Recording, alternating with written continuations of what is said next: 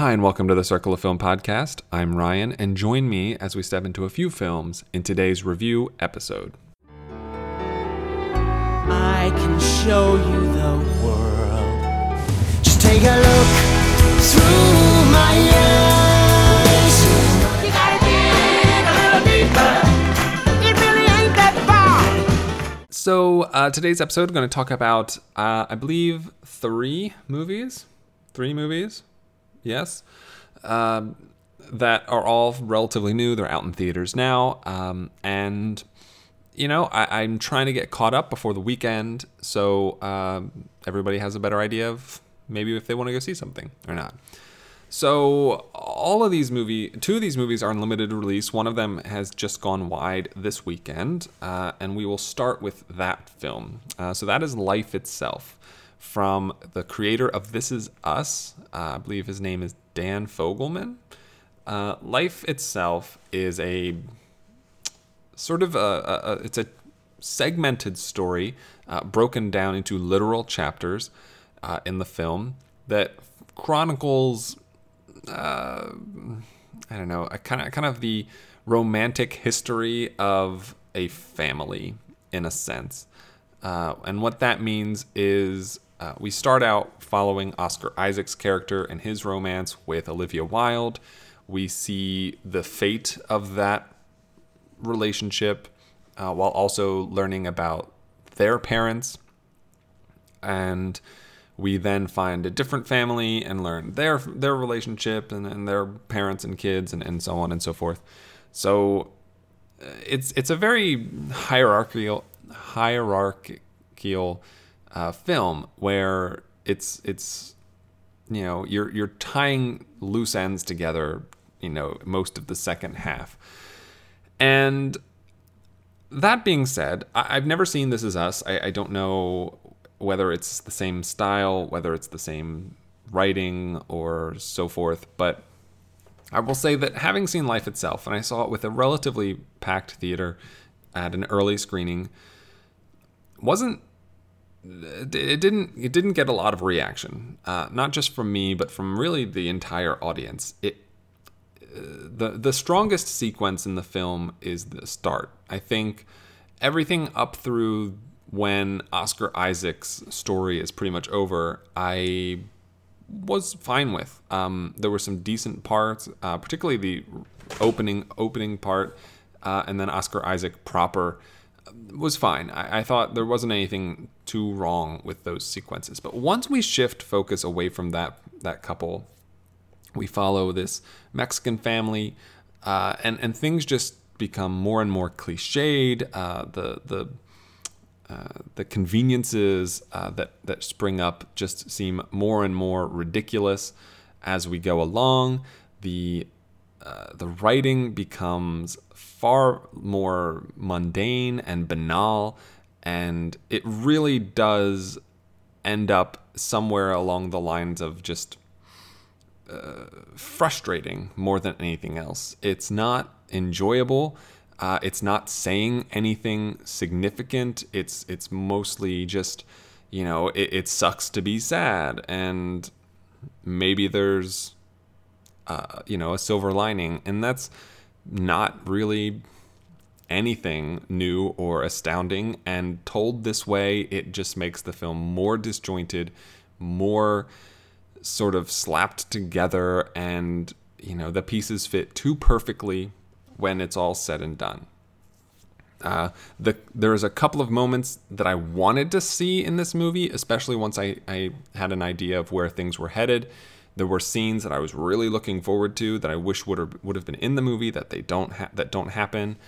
Um, there's you know we we resolve towards the end of the film on a a new coupling and their kid and if you've seen it then you'll know what I mean when I say that I want to know what happens I want to see the conversation between this new couple uh, with regards to a very significant event in both of their lives and the movie doesn't give us that um, which feels like would have been the most sort of visceral and raw scene that could have been in this movie Uh, on the other side, we get this scene with Antonio Banderas uh, basically monologuing for about 10 minutes, uh, which I feel served no purpose, none at all. And uh, most of the film felt that way, which was very frustrating. So I don't. I, I wasn't a big fan. I, I wasn't a fan at all. I, and I think that it, it kind of becomes derivative after a while. Uh, however, like if you can if you could find a way to just watch like the first five minutes of the movie, I would totally support that because uh, I did not realize Samuel L. Jackson was in this film. Uh, he is for the first five minutes or so, and from from the point that he, from his part of the movie to when he leaves the movie, I was actually on board. I was like, this is a very interesting. This is very different. I wasn't sure where this story was headed, uh, and then he leaves the movie, and things just go downhill from there. So. Big thumbs down to life itself. Uh, not a fan, didn't like it, and don't recommend it. So let's get that one out of the way. Let's just move right past this into two movies that I actually did did enjoy. Uh, I watched both of them yesterday, and the first is The Wife. Uh, the Wife has been out in limited release uh, for a couple of weekends now. It stars Glenn Close and Jonathan Pryce, along with Christian Slater.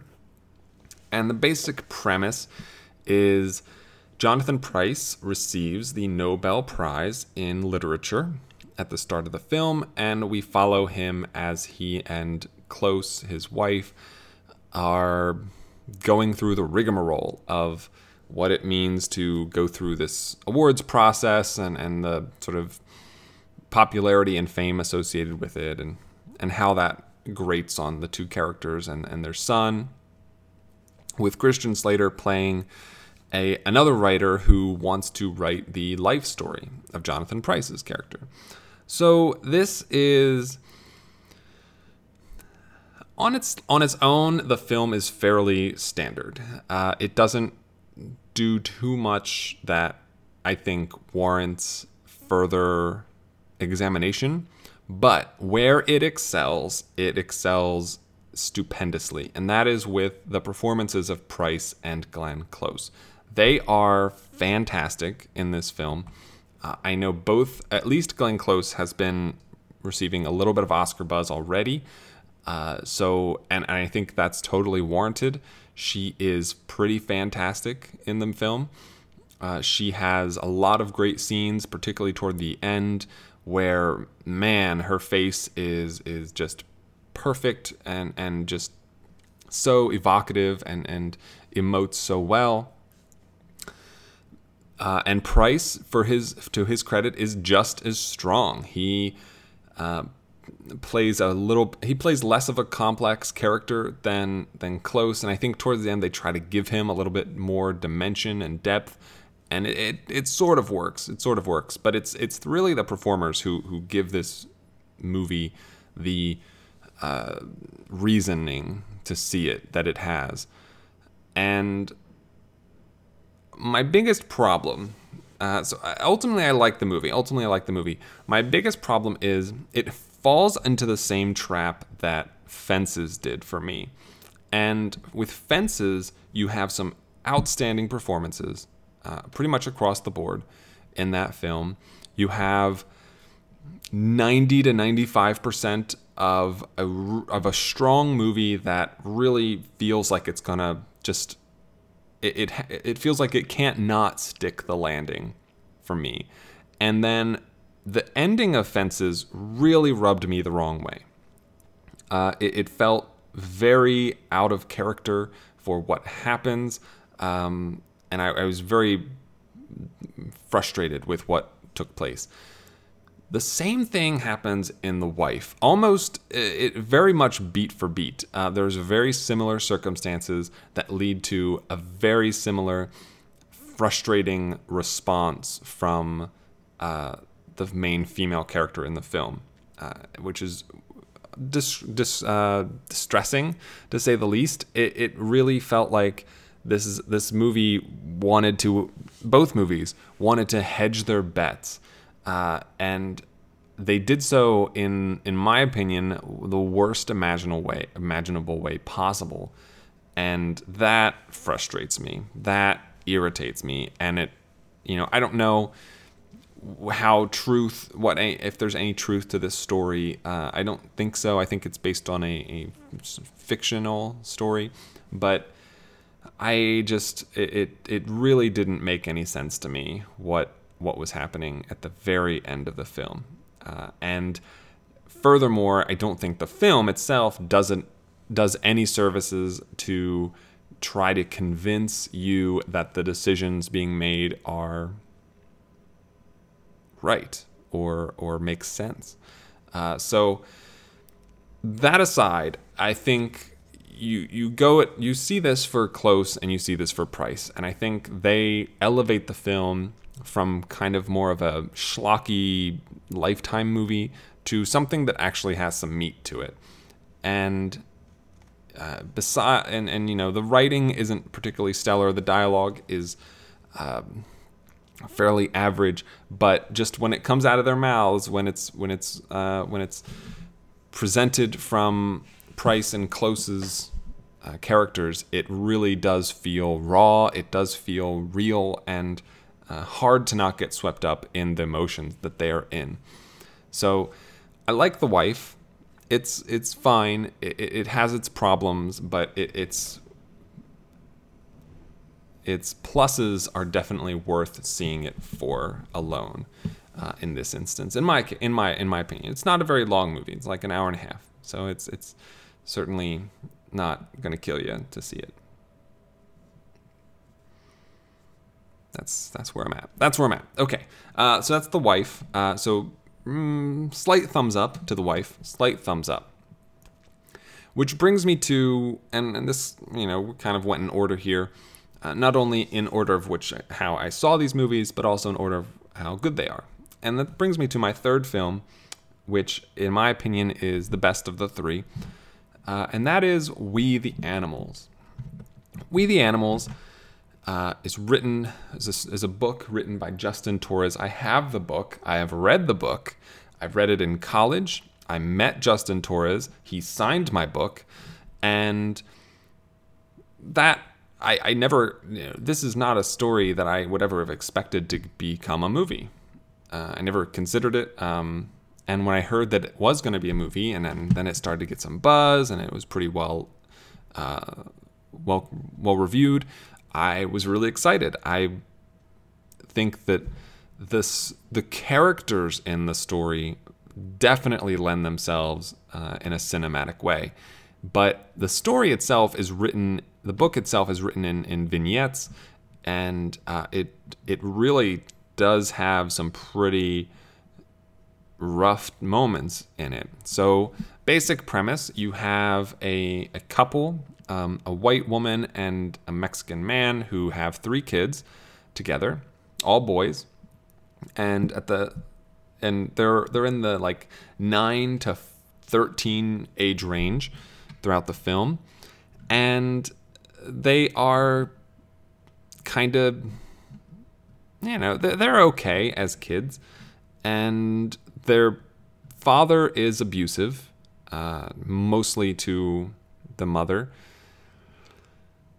and uh, the the film chronicles maybe a year's worth of time uh, of the film of the of their lives as the father um, leaves them for a while, returns.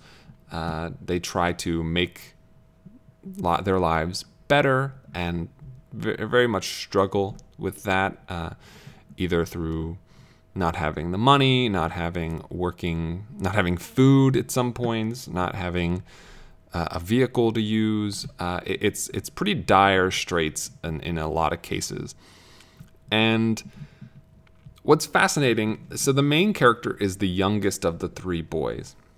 And the the book is semi autobiographical.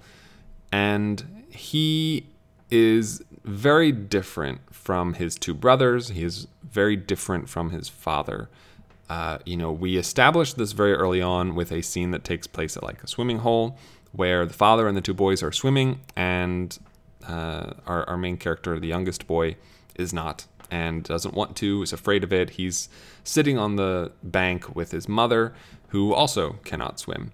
And he is far closer to her than he is anyone else. And we then get a moment where his father she she's going to like slowly wade into the water and you know just take him as deep as she can. And the father comes over and has both of them climb on his back and he swims out into this this the deeper parts of this swimming hole. And it's kind of scary. It's very tense. Uh, the you can feel that something's going to happen and, and it's going to not go so well. And then you know he lets them he he dives under and lets them kind of flail. Uh, the boy sinking un- into the water uh, unable to swim. The wife you know thrashing around and, and barely staying above. And eventually you know they, he gets them out. He, he keeps them from drowning. But you know it's a terrifying and, and horrific uh, circumstance. And it really does pave the way for everything else to come. There's this very wide divide between the older two brothers and the father and the mother and youngest brother. There is uh, very a lot of friction between the parents, a lot of friction with the ki- within the kids, and it, it just we just kind of get to feel and see these characters live and it, it's it's really nice actually. Uh, despite some of the awful things that happen, it's just really nice to see these characters go through life and grow. Uh, for in some instances, you know, um, there's an extended period earlier early in the film where the three boys pretty much have run of the house and you see them scrounging around food to eat and then going out and stealing food and just trying to make ends meet as any way they possibly can. They don't really know how else to do it. Uh, so they you know have to resort to theft and it's it's not played as you know a good thing. It's not played as a bad thing at the same time. It's just necessity. It's it's need. It's uh, you know this is the only option that they really have, and that's you know that's that's a difficult way to present things like this. And you know to their to his credit, um, Jeremiah Zagar, who who directed, I think I'm pronouncing that right, who directed the film, uh, is is fantastically establishes these characters and uh, what makes them tick and how they work and you know it, it's the film hinges on these three kids and i talked about uh, what was it uh, the house with a clock in its walls wednesday and that has terrible child acting we the animals has some stellar child acting, absolutely stellar. Uh, from man, I don't know. see if I can remember their names. Jonah to Joel to Manny, they are all brilliant. Um, they have they the way they deliver their lines, the way they act around each other, the way they interact with adults. It all feels so natural. It all feels so perfect and childlike and and uh, it, it just it, it, it's like they just walked out of the screen into your life and the the shots of them you know they they move together. They move as one like animals you know. They're they're there's a scene where they walk down a hallway uh, toward their father and it just I, I don't know how it, how he did it but the way but the way Zagar uh, constructed the shots for that that moment and that scene he it, it just they look like lions on the prowl almost, uh, you know, and it's it just the film itself is is fascinating in that way. Um, beyond that, beyond that, yeah, I think both the parents are also very strong. You have Raul Castillo in in the father role, who was in he was in Unsane earlier this year, but also on the HBO show Looking, and also in the movie Looking. Uh, and the mother is Sheila Vand, who is in Argo, uh, A Girl Walks Home Alone at Night, and Whiskey Tango Foxtrot. Uh, who I, I really liked both of them as well. The the acting is is pretty outstanding, and it, it comes across as and I saw this described. Uh, it feels like Moonlight, uh, the, like the early sequence of Mo- the first third of Moonlight mixed with the Florida Project, and it just it, it it's visually stunning. Uh, it, it it flows from one moment to the next. Uh, there's just uh, you get there's a scene where the three boys and the father are in the back of a pickup truck, and the dad is very upset having uh, what just about what just happened, and then the three boys. I, I don't know if I would necessarily say that they were trying to cheer him up, but he kind of the dad pounds his fist against the side of the truck and they just kind of pick up on that and they start pounding their fists and it builds a rhythm and it builds a, a beat and, and a, a thumping and they start screaming and you know yelling out like you know no more this no more that no more so etc and you know there's such beautiful moments in this film uh, beautiful, beautiful moments where you can feel this family has the potential to be so happy and so in love with each other. And the next moment, they are at odds. The next moment, they are yelling and screaming and, and hurting each other. And it's it's so visceral, it's so passionate, and it comes across real in that sense. Uh, you know, you can feel how painful it is uh, for these characters to do anything and how much they care about what's going on. Uh, I, I, really, really enjoyed the film. I'm I'm a big fan of the book. I encourage if if you see the film, I would encourage you to read the book. If you can't see the film because it is in kind of a limited release and very very few theaters, uh, I would urge you to read, find the book if you can, and read that at least. Um, definitely. It's uh, it's a coming of age movie, and it it it's one that doesn't rely on a lot of dialogue, but it really show wears its heart on its sleeve, and uh, I, I very I commend it quite a lot for, for what it's able to accomplish with what it shows you. Um, the imagery is outstanding, and the ending is is just a, a, soaring visit vision of um, maturity in a, in a way in a way. Uh, so I'm I'm a big fan. I'm a big fan of We the Animals. Uh, definitely, definitely a solid thumbs up, maybe one and a half thumbs up uh, for the film. Uh, I haven't rated any of these movies yet on the spreadsheet. Uh, I guess I could ballpark and say Life itself is probably going to be very low, like in the high teens ish. Uh, I would put the wife in the like 50s, maybe low 60s. Uh, we'll see. i have to get into that a little further. And then uh, We the Animals, uh, hovering around like the low 80s, maybe high 90s. Um, that one again has to will require a little more uh, thinking and, and understanding as well. So. Uh, you know, three vastly different scores, um, but we the Animals, I really, I really enjoyed it. I was really looking forward to it, and uh, it, it really works. It works for me.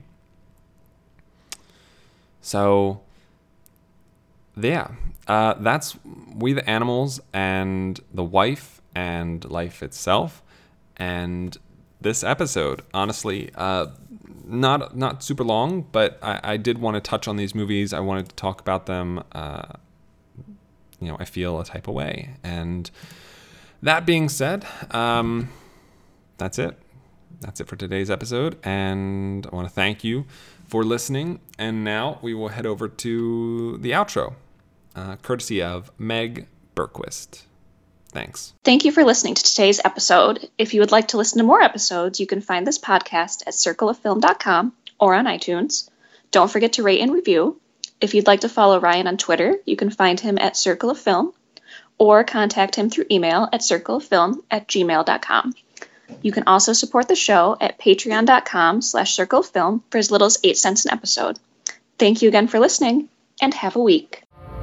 So long, farewell, I'll be to say goodnight. I know she'll never leave me, even as she fades